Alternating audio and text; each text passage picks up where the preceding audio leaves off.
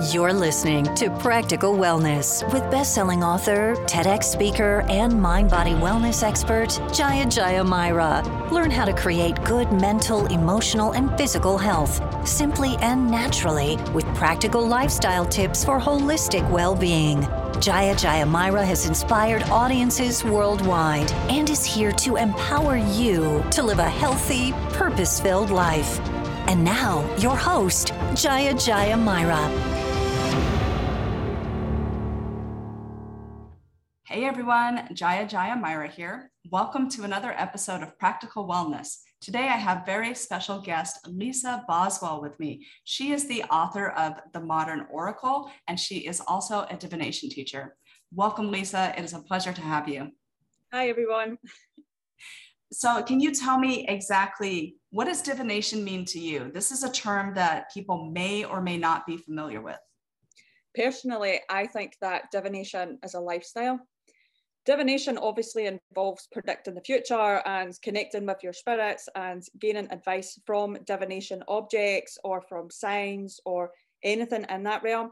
But personally, I do believe that to be a diviner is to live a lifestyle of divination. And that lifestyle usually involves reading tarot, interpreting your dreams, recording your dreams, noticing the signs that spirits send you, even things like naming something a particular name because you just so happens to come across it in the form of a sign. So that is pretty much how I would define divination. What is your favorite tool for divination? Because, like you said, uh, any message the spirit brings you, uh, you could look at many things as a form of divination. I, I, I look to animals a lot. Like I notice what is around me. I notice uh, what they're saying, what their attitude is like. And for me, that's rock solid, foolproof way of understanding what the universe is trying to tell me. Like, what is your favorite tool?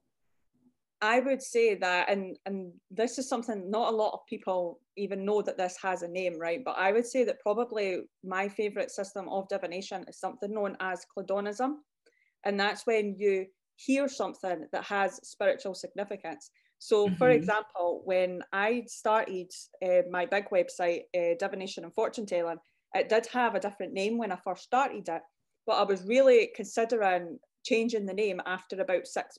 Um, no, in fact, I think it was after about six weeks or something. I just really felt that there was this disconnection between what I wanted the website to be and what the website was actually called. Mm-hmm. So I was sitting and I was typing out different words on the computer and stuff and just trying to figure out what am I going to call this website. And as I typed the words divination and fortune telling, someone said those words on TV as I was typing them. And I was like, oh, that's the name. And so yes. that's what I changed the name of the the website to was divination and fortune telling. And even when I was writing my book, when sometimes like you can develop like a bit of like imposter syndrome and, and stuff like that when you're doing mm-hmm. something that you can sense is quite life changing or going to be quite impactful for you and I had a lot of that when I was writing my book.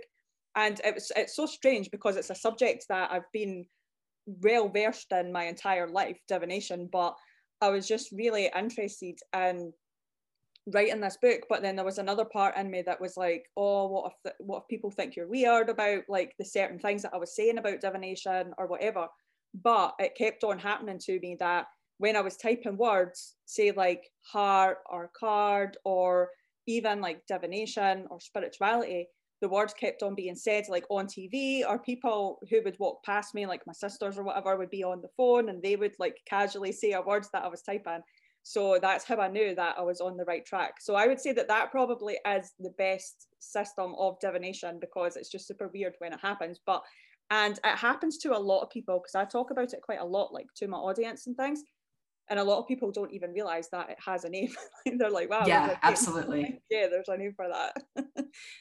Eh, so just by the nature of divination that connotes that you are more connected to your spiritual side and essence. And a lot of people have no idea like hey how can i start with this? What does it mean to learn divination? One they may have fears they may have some kind of mental blockage uh, but do you think that just starting to cultivate that spiritual connection is really important, like for people who want to start on a divination journey, or do you think it's better that maybe that they just dive into a particular practice or technique and then use that to cultivate their spiritual connection?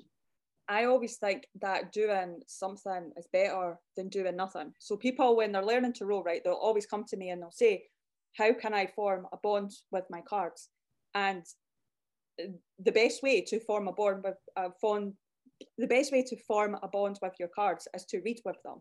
It's like if you're not actually actively doing it, then you're not going to get the benefits that that system of divination provides.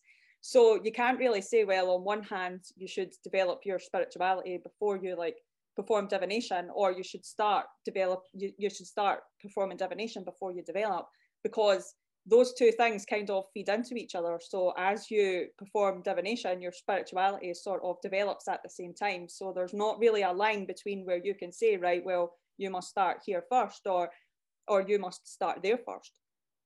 And i think that as as your spiritual journey sort of progresses then your ability to perform readings does change and evolve, and your understanding of what divination is also evolves with that.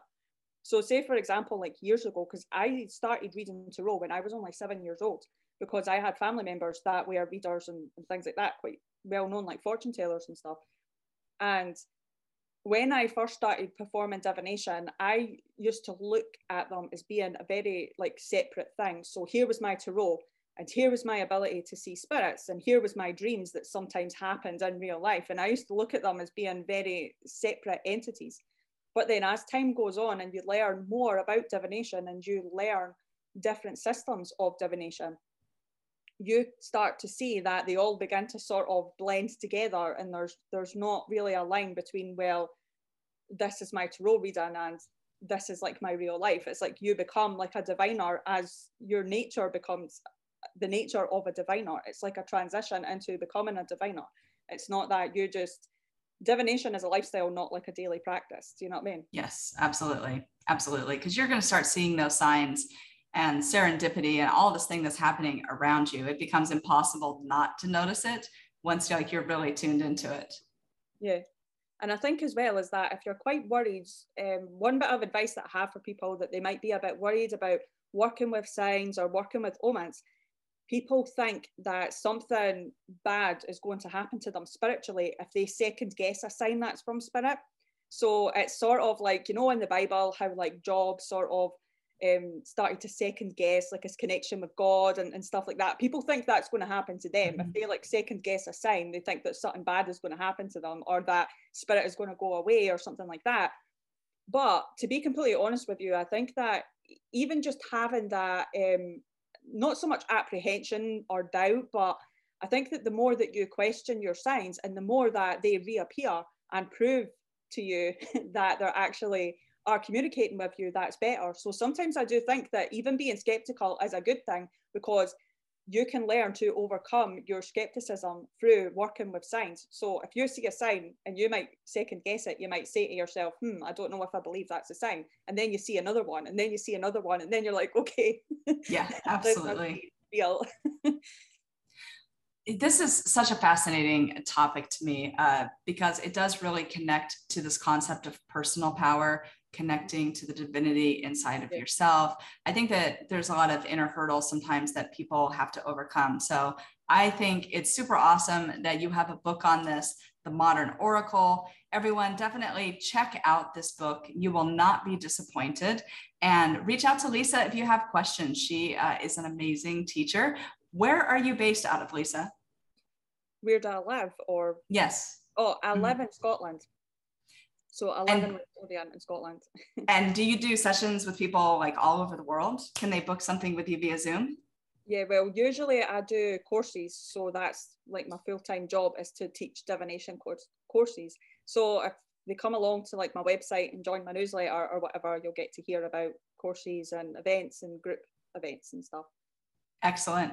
Definitely make sure to go check out Lisa and her work. Get her book, The Modern Oracle you will definitely learn something new and be able to better connect with yourself and spirit. Thank you so much for being my guest today. Thank you for having me. You've been listening to another episode of Practical Wellness. Make sure to share with your friends and family and have a great day.